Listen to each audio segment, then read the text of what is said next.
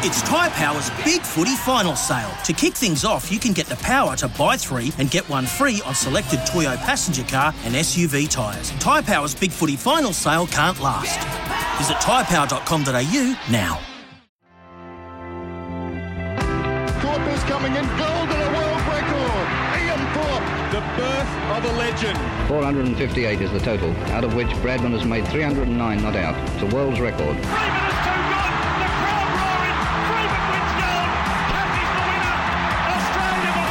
Ball in Test cricket in England for Shane Warne. And he's done it. He started off with the most beautiful delivery. Australia have done it! Australia is back on the biggest stage. Welcome to This Is Your Sporting Life for Tobin Brothers Funerals, celebrating lives. Here's your host, Sam Edmund. Hello and welcome to This Is Your Sporting Life. Today, thanks to Tobin Brothers Funerals, we celebrate a football career which had it all. Greg Wells grew up a die-hard demon who went on to captain the club while also winning a place in its star-studded team of the century. A shock switch to Carlton saw him part of one of the VFL's most successful sides and a premiership rounded out his time as a player. One of the game's most talented centremen, Wells played 267 games and booted 275 goals before retiring in 1982. Greg, welcome to the program. Oh, thank you very much, Sam. Tough question to open the batting with, I reckon. Are you a demon or a blue? Oh, well, I mean, it is a tough question, but I'm a demon. uh, but yeah, there's a big spot in my heart for Carlton. Don't worry about that. And there's a lot of people in uh, my family that barrack for Carlton. Y- Your interest in football these days, all these years after you hung up the boots, as I say, what's it like? Is it as passionate now as what it's ever been? Uh, my passion? Yeah. Um, no, not really. I think uh, I think if you're out of the game for a considerable amount of time, I think like I, I love watching it. I don't go to the football very often. Um, I don't go to many functions at, at all. Uh, I look, I like, I do like watching. I watch Carlton, I watch Melbourne, but yeah, the passion isn't there as it was, say, 20, 20 odd years ago. Well, when you did have that passion some 20, 30, 40 years ago, you liked it pretty hard and tough. Now, having recently turned 70, Greg, how's the body holding up after such a long career? No, it's not too bad. You know, I've got probably a lot of the lot of the issues that um, running players and so forth had. I've had an ankle replacement, a knee replacement, um, had a number of arthroscopes, uh, bit stiff in the back on occasions, you know, but uh, I'm getting by okay. You, as I said, grew up barracking for the Demons, and in that time in the 50s and 60s, I mean, they were glory days for the club, weren't they? What was it like growing up barracking for the red and the blue? Yeah, well, I came from a Melbourne area. I came from the uh, East Bentleigh area, and um, the local news agency was a mad uh, Melbourne supporter, Bill Richardson, and he used to take me along to Melbourne games, and he'd, he'd throw me in the rooms and go to the bar for beers, and and I can remember vividly uh, being about a seven or eight year old. Um, standing behind Barassi and John Lord, and they used to throw the football against the brick wall in the change rooms there, and every time they missed it, I'd be behind them grabbing it and giving it back to them. So uh, I I just loved Melbourne, and uh, I think one of my ambitions was to be a footballer and and to play for the Melbourne Football Club. And I'd always say to um, my mother and father that I wanted to be a dustman. Because in those days, the, the, the dustmen, they used to run behind the truck, pick up the bins, run after the truck, throw them in, they're all very, very fit blokes. And I thought, well, if I could be one of those blokes, I could play football. What was, what was their response to that career um, g- goal and ambition? oh, I think there was a bit of a smirk and a bit of a laugh, but uh, you know they didn't they didn't dwell on it too much. They they Well- reminded me of it many years later, though. Hey, There's no shame in that profession either. And you're right. A number of footballers have done it, done it over the journey, though, haven't they? While they've Yeah, been yeah. playing, Greg, to stay fit. Yeah, that's exactly right. You know, I think you got to get you got to get an edge somehow. So Where where did you play your junior footy, Greg, as a kid? uh, the Bentleigh McKinnon Youth Centre, uh, right up until the under 13s, and then for the under 13s, I went into the Bentleigh Federal League. under 15s, and uh, from the under 15s, I went across. I got an invitation to play with Melbourne Colts. They had an under 17 side at that stage, and I didn't want to leave Bentleigh Federal League, but my father coerced me into going across there with a bribe. He said, for every kick you get, I'll give you um, 10 cents or something like that. I think it might have been pounds, shillings, and pence then too. So it was a dinar or whatever it was, and uh, I finished up getting 35 kicks in a practice game, and the rest is history. I stayed. I went on to play with the Melbourne Colts, and then um, from there up through the ranks. Yeah, and you touched on it, didn't you? Because that was right in the heart of Melbourne's recruiting zone, wasn't it? Yes, it was. Yeah, yeah. I was So- on the borderline of Richmond and Carl and uh, Melbourne actually. Okay. Uh, how close to the Richmond border were you? So I just uh, just uh, on one side of the street. Well, you you ended up at the Demons, of course, your beloved Demons. Your first game, we spoke about Carlton earlier. You, your debut came against the Blues. Now uh, we make a lot of um, positive debuts these days, Greg. Your one reads very well on paper: twenty touches and four goals.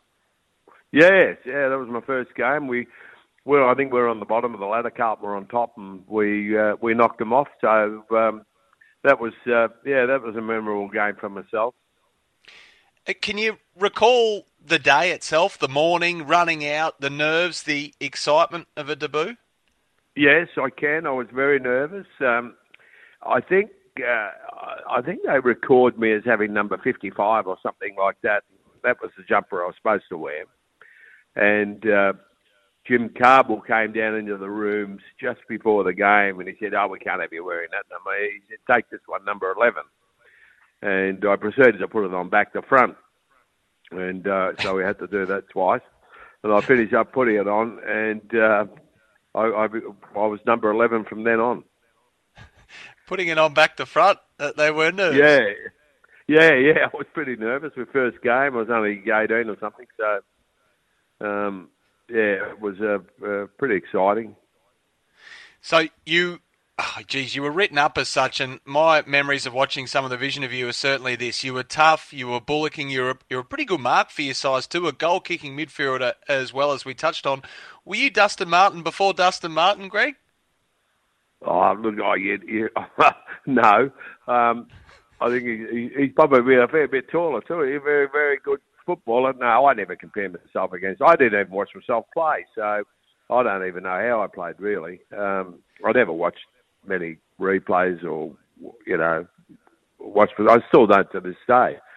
So um, look, I, I could get a lot of the ball, and uh, I was a fairly good kick on both sides of my body.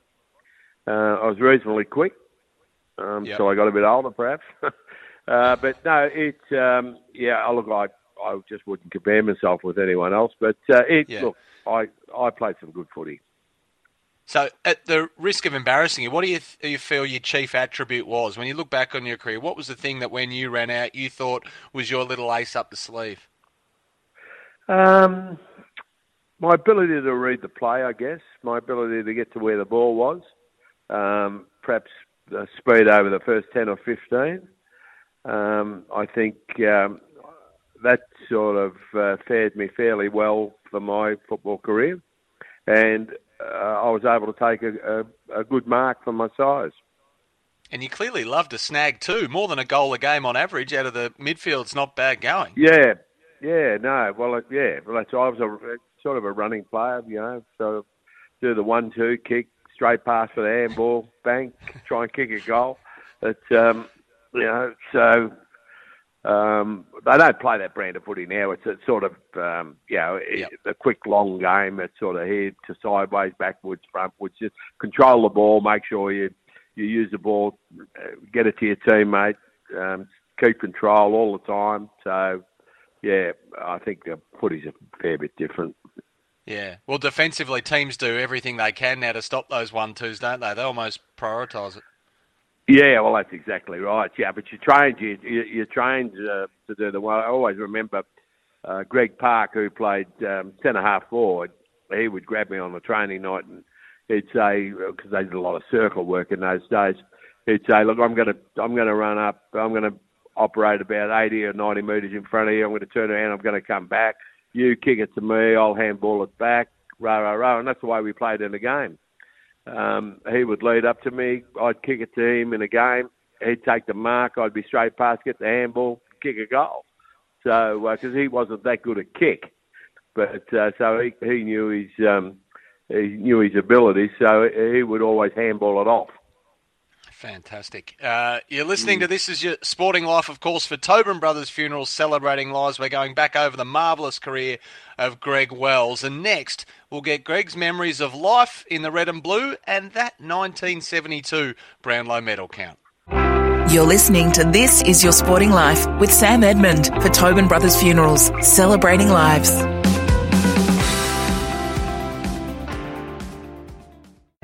Welcome back to This Is Your Sporting Life for Tobin Brothers Funerals, celebrating lives. Welcome back. You're listening to This Is Your Sporting Life for Tobin Brothers Funerals, celebrating lives. We're chatting with former Melbourne and Carlton centreman Greg Wells. Well, Greg, it was a very young Melbourne side that you stepped into there, wasn't it? I think there was just three players over the age of 24. Oh, I'm not sure of the age of the players. So were you? Um, um, I did uh, well, Tassie Johnson was our captain. Uh, there was a few players that uh, came through from that 1964 grand final with Johnny Townsend, I think Kenny Emselle, Tassie Johnson, Barry Bourke. So I was lucky enough to play with all of those players, but there were a lot of younger players in the side as well. I actually debuted with um, my best man uh, at our wedding with Danny Jennings. We both uh, managed to get uh, a game on the same day he debuted with me, which was very good for the both of us to be able to play on the one side on the same day for the, for Melbourne. You know, it, uh, it to cap it off with a win, it was fantastic. Was the fact, Greg, that it wasn't a successful start? I guess it was assumed that it was a club in transition, and it was seen as such. I think you had six wins from 20 games in your first full season. That was 1970. So the team was trying to uh, establish itself again, wasn't it? Yeah, I would think so. The, the, uh, the well, they lost all those premiership players as they, you know, from from attrition uh, as they went through, as they got a bit older and and moved on, and they were trying to find, um, I suppose, young new players um, to fill the gaps, and uh, yeah, we were sort of rebuilding, but it took a long time to rebuild as a byproduct of that, potentially, there was a host of coaching changes as well. What was the club like inside the four walls, as they say? Was it an unsettled one just because of, of the changes taking place? Uh, initially, when I first started there, I, I think that they were still celebrating their previous successes, and the, and there was a good culture there, uh, a strong character, and uh, which was passed over from all those successful players. But uh, as those players left you know, that era, uh, yeah, look, we didn't have that. Uh, it wasn't the same feeling. We got into that losers syndrome, I guess, and you know the blame game. And uh, when you haven't got enough good players and you're not winning games, there's an enormous amount of pressure there, and um, you, you'll find that um, there's a lot of um, criticisms and uh, uh, as I said before, the blame game and people saying, well, he should have done that, they should have done that. Well, I think we went through that for a number of years um, before. I think it wasn't until uh, the early 80s, 83, 84, that we really built, uh, was starting to build a very successful side. And I think I've mentioned it before from 86 to 2006. I think Melbourne played in more finals than any other AFL side. Uh, but back to uh, you know, my era in the uh, early 70s and so forth, it, we had a lot of coaches, a lot of changes. It was very unsettled because of the lack of success. I started off with Johnny Beckwith as coach, and from Johnny Beckwith went to Ian Ridley as a coach, and from Ian Ridley to Bob Skilton as a coach, from Bob Skilton to Dennis Jones as a coach, from Dennis Jones to Carl Ditterich as a coach, and then Carl Ditterich um, handed the job over to uh, Ron Barassi, and I left it to Carlton at that stage. So that's a lot of coaches in a in a ten year period. In those early days, though, Greg, despite the team just going, as you say, you quickly became a regular in Ian Ridley's teams, and I think you won your first best and fairest in your third season of senior footy. So, despite all the change and the, the battles that the side was facing, you were able to get a foothold in the side and play some consistent footy at a pretty early stage of your career. Yeah, it was. Well, I, I, in my first season, I played three games, and that was '69, the last three games of the year. Um, I'd gone straight from the under 19s into the seniors. And in uh, the second year, I was established myself as a player, and, and that was 1970. 1971, I think I missed uh, the first six games and was lucky enough to be able to win the best of fairest in the same year. That was under under Ridley. I started to get a little bit more experience, games under the belt, and I've always said that uh, players need games under the belt to get that confidence and so forth, yeah, to be able to play uh, to their ability. 1972 season, Greg, you obviously have your best season to date, nearly 500 disposals, and you kicked 34 goals, 29 behinds from midfield in what was a losing season for the Demons. Then the Brownlow medal comes around in 1972. Did you attend on the night? Yes, I did. How did the count pan out? I mean, when, at what stage did you think you could be a chance? Oh well, in those days, the, vote, the votes were already counted and and, and they were what, what you would call rigged, I suppose. Uh, but up up up until the last vote of the night, uh, Len Thompson and myself were both on 22 votes with one one vote to go, one round to go, and they kept saying uh, G Parke, Melbourne, G Hardiman, Melbourne. and I'm thinking, oh God. And anyway, then they said Collingwood, L. Thompson, and that was uh, it was all over. He got the last mate of the night and won, won the Brownlow. 22 votes you polled, second place, obviously, as you say, just the three votes behind Len Thompson. How does that uh, night live on in the memory? Um, oh, I look, I ran second, um, basically, and uh, uh, I, I was you know, a favourite a couple of times again after that, but didn't poll as well. Um, I was starting to get a bit cheeky with the umpires, I think, after that. Um, but anyway, uh, yeah, look, it's a lot more people remember it than basically I do, I think. But so you're in second in the Brownlow, you know, but yeah, that doesn't really matter. I mean, it's gone. Some said, Greg, that you'd actually bleached your hair to get the ump's attention. That old um, chestnut. Is that true? Oh well, look, yeah, look, I've got to tell you the story. It, You blamed it away on surfing, didn't you? well, I couldn't surf. I couldn't get out past the first breakers. but uh, the uh, we were well, all the mates and I. We all went up to Queensland. You know, sun, sun and surf. Girls, I suppose, were only eighteen, and um, everyone was a blonde up there. So we we saw this product called Sun In, and my hair was always fair anyway, so I was always sort of blonde. And we sprayed the sun in, and we went a hell of a lot more blonder, I can tell you. And uh, that that stayed with me for a year or so. Um, so I can probably tell the story now. So a, a bleach sun bleach surfer that couldn't surf. so Yeah. I suppose they get a tat- they get a tattoo now. That's So it. um, yeah. You're listening to This Is Your Sporting Life for Tobin Brothers Funerals celebrating lives. Up next, the coach sacking that had Greg Wells considering his future at the Demons. You're listening to This Is Your Sporting Life with Sam Edmund for Tobin Brothers Funerals, celebrating lives.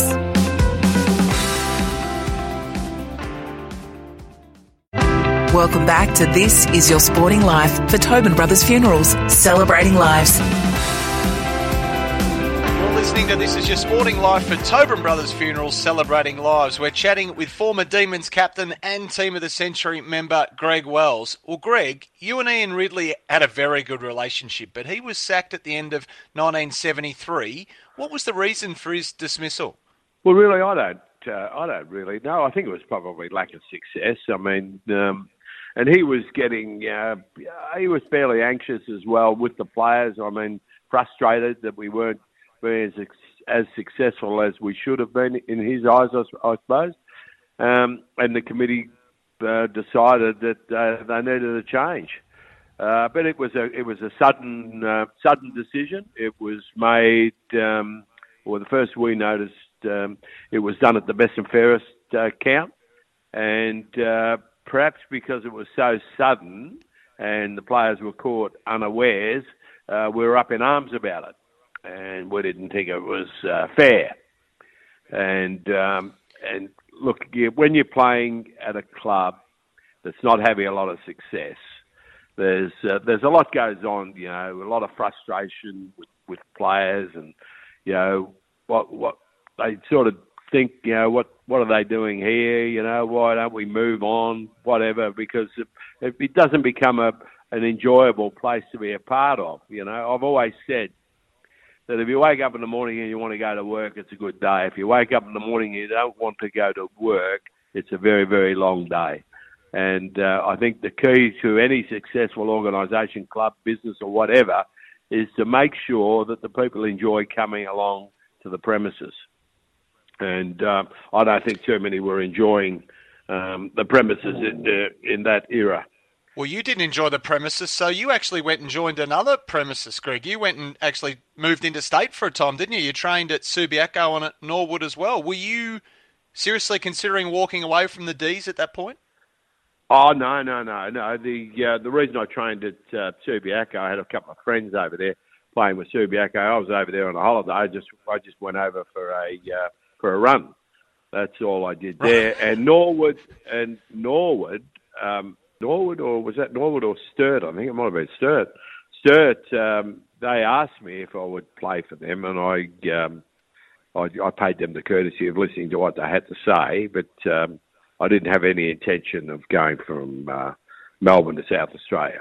And people were coming at me from every which way, and um, you sort of don't. Uh, you get a bit, you get a bit confused and a bit, a bit unsettled, um, especially with what's going on at the club and people being sacked and new coaches changing new coaches, not being able to win games, uh, not enjoying the, the surroundings. So uh, you, you start to say, well, I better listen to these other people, and um, that's what happened. Well, by 75, so uh, what's that, a couple of years on, you're at the peak of your powers at Melbourne. You were a star of the VFL at this point, and the Blues, it was reported at the time, tried to offload six or seven players to get you across. That must have been flattering. Well, I wasn't under, I wasn't aware of that. What uh, you got to realise is that my whole life was built around playing for the Melbourne Football Club. You know, uh, ever since I was a child, I, I supported the Melbourne Football Club. I wanted to be the captain of the Melbourne Football Club. I wanted to play as many games as I could for the Melbourne Football Club. So really, I never ever wanted to leave the Melbourne Football Club once I got there. Um, but you know, it, as I said earlier, you, you do get these frustrations and everything because of changing coaches, lack of success, and and your surroundings have got to be enjoyable. But um, uh, the Carlton one, look, I I knew some influential Carlton supporters from on a social basis they're always happy to go to the Carlton Football Club, but really I never ever wanted to leave the Melbourne Football Club. I used to uh, probably give them an ear, uh, maybe uh, not saying no at the time or something like that, but um, my intentions were always to be a, a one club player. You speak about that enjoyment. Was the most enjoyable season at Melbourne 76? I think that was the best win loss season uh, at the club in your time there, and you finished second in the best and fairest. Do you look back at that year pretty fondly? Uh, 76, I, I, I, yeah, look, that was a that was a good year under Skilton. We were very, very, very stiff. We had to beat Collingwood in the last game of 76 to make the finals, providing Carlton beat Footscray or Fitzroy, I think it was. Footscray, was it? Footscray, yeah, okay. That's why Walls took a mark 15 metres out and hit the post or something, and um, they didn't win the game, and therefore we didn't make the finals. And uh, the only way I knew that was uh, all the Collingwood supporters were cheering because they were listening into that game because we'd given Collingwood a pass at 76 in the last game. And uh, it was a pretty fiery game. It was Weideman's last game there as coach, and I suppose he uh, he wanted to put a bit of pressure on the, the Melbourne Football Club for his last game. Made it made it a pretty interesting game. You yeah, were so look, close to breaking the finals drought, weren't you? Yes, we were, and I think we would have, um, and we were playing some terrific football, and uh, I think we would have, we would have. Uh, I'm not saying we would have won it, but I'm telling you, we would have been very, very competitive in that series. We're talking to Greg Wells on This Is Your Sporting Life thanks to Tobin Brothers Funeral celebrating lives. We'll be back shortly to chat about Greg's move to Carlton. You're listening to This Is Your Sporting Life with Sam Edmund for Tobin Brothers Funerals, celebrating lives.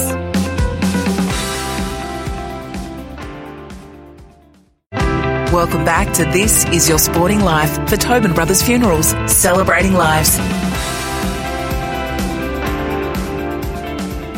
It's been great to have your company here on This Is Your Sporting Life, thanks to Tobin Brothers Funerals. Demons great Greg Wells is our guest today, and in 1980 he made a mid-season switch to the Blues. And Greg, your last game for Melbourne came halfway through that season, of course, 1980. You had 48 possessions, and the next week you're a Blues player. How did that come to be?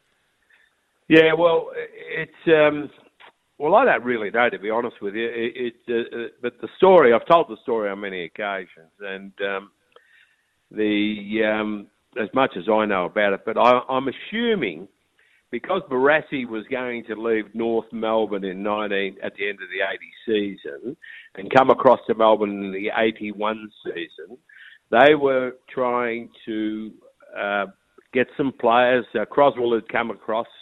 He was already at Melbourne in 80, and that was part of it, I think. Um, Billy Nettlefold also was come across. I think he also came from North Melbourne. So there was a movement happening there. There was a movement happening there, and they didn't have many tradable players. Melbourne, there was you know, at, like I always remember Brent Crosswell saying, "Well, they had you and Robbie Flower, and they weren't going to sell Robbie Flower, who was only 25 years of age. I was 30 years of age. They did a deal, and it was all done on a napkin. Uh, David Robb and um, Dick Seddon and uh, Ian Rice and Wesley Loftus, I think they wrote out an agreement on a serviette or a napkin in a in a restaurant. And the first I knew of it was um, after that game that uh, you mentioned previously there against Fitzroy. I also, in that particular game, injured my shoulder.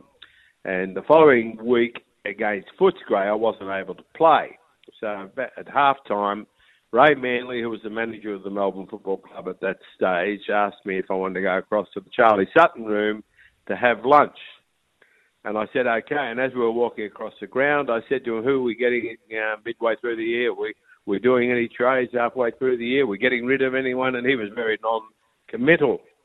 And when we got to the room and we had some lunch, I remember Charlie Sutton saw me sometime later, well, months later. And he said, when you walked into that room, he said, everyone in that room knew you were going to Carlton except you. So on the uh, on the Saturday, night, I had to go to a function, and Robbie Flower had come to look after our children, babysit our children. Robbie came and said, "Hey, where's Losses on the phone?" I said, "You're kidding, aren't you?" Because we used to always play practical jokes on each other. He said, "No, really, where's Losses on the phone?"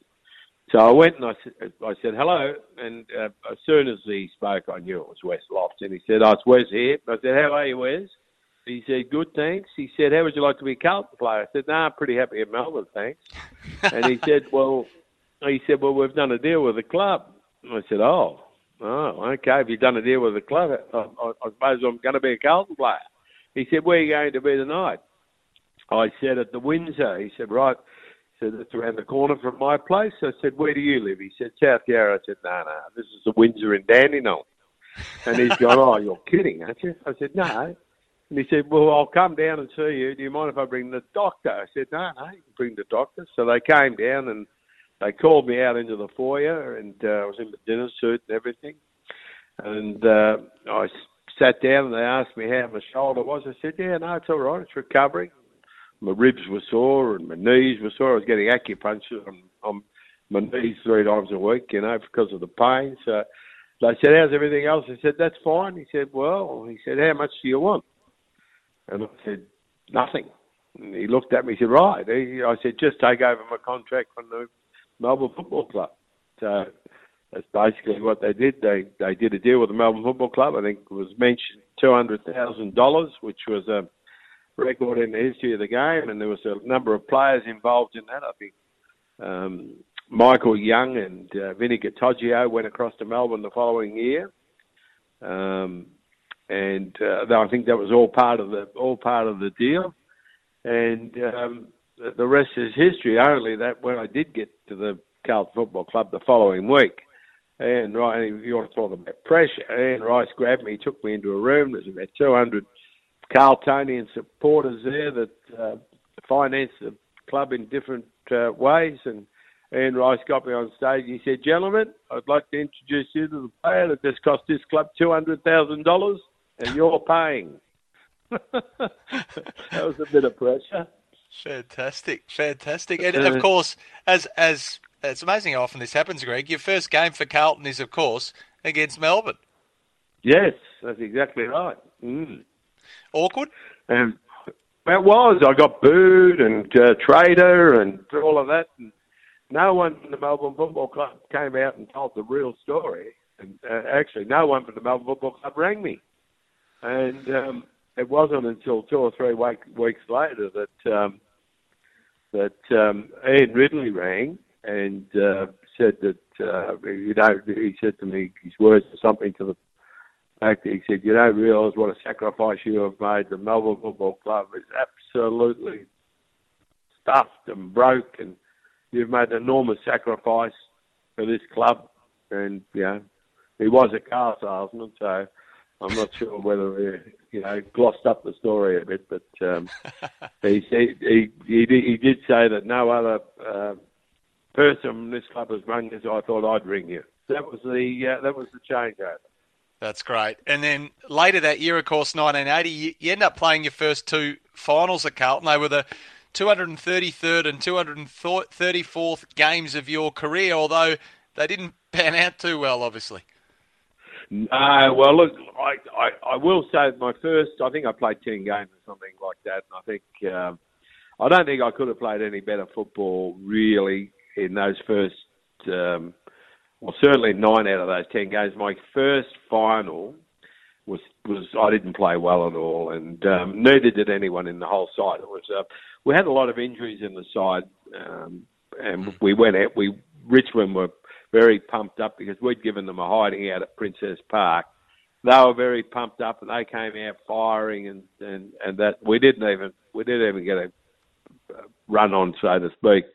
And uh, then the following week we we played Collingwood and we got beaten again. But I, I was I was able to play a lot better and just sort of prove my worth a little bit then. In 81, you make up for it, don't you? And it's a year that uh, uh, Carlton supporters remember very fondly. You play 22 games, there's 17 wins in there, and you get the premiership in the end with the Blues. Yeah, no, that was that was fantastic, you know. And that look, and that was, uh, uh, I think we won it by 20 points or something. But I think Collingwood were 20 points in front up to three quarter time. They were they were amazing, you know. They they had a pretty hard finals run, Collingwood and they themselves had a lot of injured players. They had blokes running around on one leg and so forth. So it was a credit to them to uh, to to get to the grand final and certainly be as competitive as they were. I mean, Carlton were a very very good side, very very good side. So that was that was no uh, easy win, I can tell you. And the next year, the body just had enough, I assume, Greg. A 31 year old, you suit up for the 82 season, but as I say, the body just doesn't quite allow you to get through the year, does it? No, I was thirty. Yeah, I was thirty-two, and uh, so I, was play, I played some good footy and I played some bad footy. But the uh, I'd retired a bit earlier than um, than when I actually did retire. But um, Parker said, "Ah, oh, no, don't do that, don't do that. People don't remember your bad games; only remember your good ones." I said, "But I remember." And um, I said, "I'd rather retire now than down the track," you know. And look, uh, I was I was turning 32. Um, I'd done it hard, like injury, not injury wise. I was pretty lucky with injuries, but I, there was a lot of wear and tear there. And uh, as I said, I was getting acupuncture three times a week just to take the pain away from the knees and so forth. And the recovery, uh, a bloke my size and so forth, uh, the recovery takes a lot longer too after a game. And uh, when you're getting, um, I suppose, um, competing against, you know, on our side, especially on the training nights, you, you had the the Buckleys and the Harmses and the Sheldons and the Marcous and the Glascotts and um, a lot of and the Wayne Johnsons and a lot of these uh, younger players. They're all ten years my junior, and uh, you soon realise that uh, your time's getting closer. Well, your last game was round 14, 82. Of course, the Blues go on and they win back to back premierships. Were you at the MCG on the day? Um, yes, I was. Um, only in the background, though. I never try and impose on something I'm not really a part of. Um, I always remember the boys, you know, they used to say you could have played in two, you could have played in two, you know, they give, used to give it to mm. me. But but that was, yeah, look, you, you, you really, if you, um, your time's come, it's come. simple as that. And people say, "Would you make the same decision again?" And I said, "Yes, I would. Yeah, most definitely. No one, uh, you know, I just wasn't playing to the capabilities that I, could, that I knew I could play to." And was there a slim chance, though, Greg, you could have gone back to the D's for one last time in '83? Uh, look, very slim, very slim. Um, I think it's a bit of a romance, bit of a romance. I, I didn't. What I did do is uh, where I started my football, uh, I, I, I wasn't going to play any football at all, but I said that I would. Uh, they were at me and happy to come back and help them start uh, Moorabbin Football Club. It was a combination of the Bentleigh Football Club and the McKinnon Football Club, and they were going back in the uh, into the association to form the Moorabbin Football Club. Um, which played in that competition many, many years prior to that. And um, I had some friend, friends or, or mates playing in that side, and they were at me and at me and at me, and I relented in the end, and I finished up getting Gary Hardiman to come down as well. And we went back to try and help them out, and I said, I'm only playing, whatever happens, I'm only playing one year, and that's it, which I did. I played one year, and that was uh, that was it. Filling a coaching role, though, back at the D's in the end. Life after footy took you down the coaching path. Did you ever have yeah, any I desire to be a senior VFL coach? Yeah, well, I did. I did at that stage. I was still pretty um, embedded in the game, and um, I, I would have dearly have loved to coach Melbourne, but that wasn't to be. Um, I worked with Barassi for a couple of years, and um, then Northey came along and got the coaching job, and I was his assistant coach, a reserves coach, and uh, did that uh, up until 1988. That was 86, 87, 88, and uh, three fairly successful years. Then I had a break for a couple of years and came back in 1990. Was asked to come back by Stuart Spencer to sit on the board and be chairman of selectors of the football club under Northey again. And I did that uh, until I stayed on the board for a couple of years and was chairman of selectors uh, till 1996, and then uh, from 1996, I haven't been involved at all. You mentioned the reserves, and you had obviously, as you say, a stint there as reserves coach. A lot of debate at the moment, Greg, about what we do with the second tier competitions around the country. Have you got a opinion on what should happen um, with the VFL or reserve sides going forward?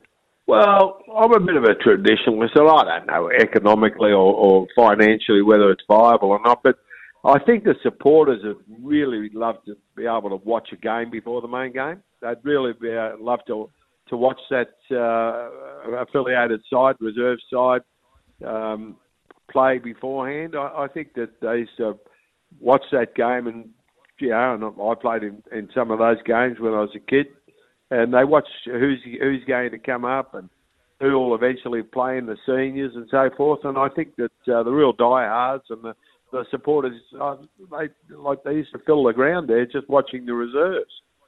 And um, yeah, I suppose they don't get two two goes at the ticket the uh, the AFL, but uh, I think it'd be terrific. Even even I suppose the, the, the women's football.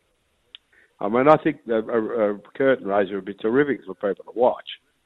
The chairman of selectors, stint, Greg, and also your time served on the committee, of course, at Melbourne. You look at the 94 Demon side, it was a good one, wasn't it? You had Lyon, Schwarz, Neat-Steins, you, you had a good finals run. You made a preliminary final against the Eagles. You head west to play at the WACA, and it um, unfortunately all goes belly up. Yeah, we didn't uh, we didn't perform at all. Um, we got a bit of a belting over there. Um, it was a yeah, it was a very good side, a very good side, and um, um, unfortunately, uh, we didn't get past that prelim. Was Robbie Flower as talented as a babysitter as he was with the boots on? Most definitely. He loved playing games. oh, geez, he, he played games with some of the best players on the park for a long period of time. I mean, where does he stand in your mind among the greats of the VFL? Oh, look, I think I've said it before. You know, when Robbie Flower had the ball, he wasn't a great uh, uh, possession gatherer, but when he had the ball, there was no better player with the ball. No better player with the ball at all. He's very, very talented. You know, he was he was lightly built, you know, had a very light frame and so forth, but uh, brilliant on both sides of his body. A great mark and uh, his ability to be able to uh, sell the dummy on many occasions was second to none. No, he's a very, very, brilliant player. Where does he stand with the all-time? I'd never compare player against player, but uh, he's one. He's one of the best. There's no doubt about that. How do you look at the current crop of demons, Greg? When will we see this uh, flag drought broken? Do you think? Well, I think you've got a way to go. Personally, um, I like their kicking goals could be a bit of a problem. I know they can share it around, but how many times do you share it around? Uh, they they um, yeah they just lack. Um, I think for Melbourne to do well this year, they, I think May and Lever have got to have reasonable years. They've got to play uh, a fair amount of the time, and they've got to play well. They they hold two key positions there, and that will give Melbourne the chance to um, rebound the ball out of uh, defence down to the forward line and give them more opportunities. Uh, but if they if they show any weakness down the back end, I think it's going to be fairly tough for them to kick goals up the front end. Well, thank you for the memories, Greg. I mean, it was a fair old journey at the top level at two of the proudest clubs in the Caper. You really would have loved that flag at the D's, but in the end, you got the premiership. Your career richly deserved at the Blues. Thanks so much for joining us. Thank you. appreciate the call, Sam. Thanks for your time too. You've been listening to This Is Your Sporting Life for Tobin Brothers Funeral Celebrating Lives. We'll catch you next week, of course, to celebrate the life of another sporting icon. Want to witness the world's biggest football game? Head to iCanWin.com.au, predict Australia's score with a crystal ball, and it could be you and a friend at the FIFA World Cup Qatar 2022 semi finals, all thanks to McDonald's. Maccas, together and loving it. TNCs apply.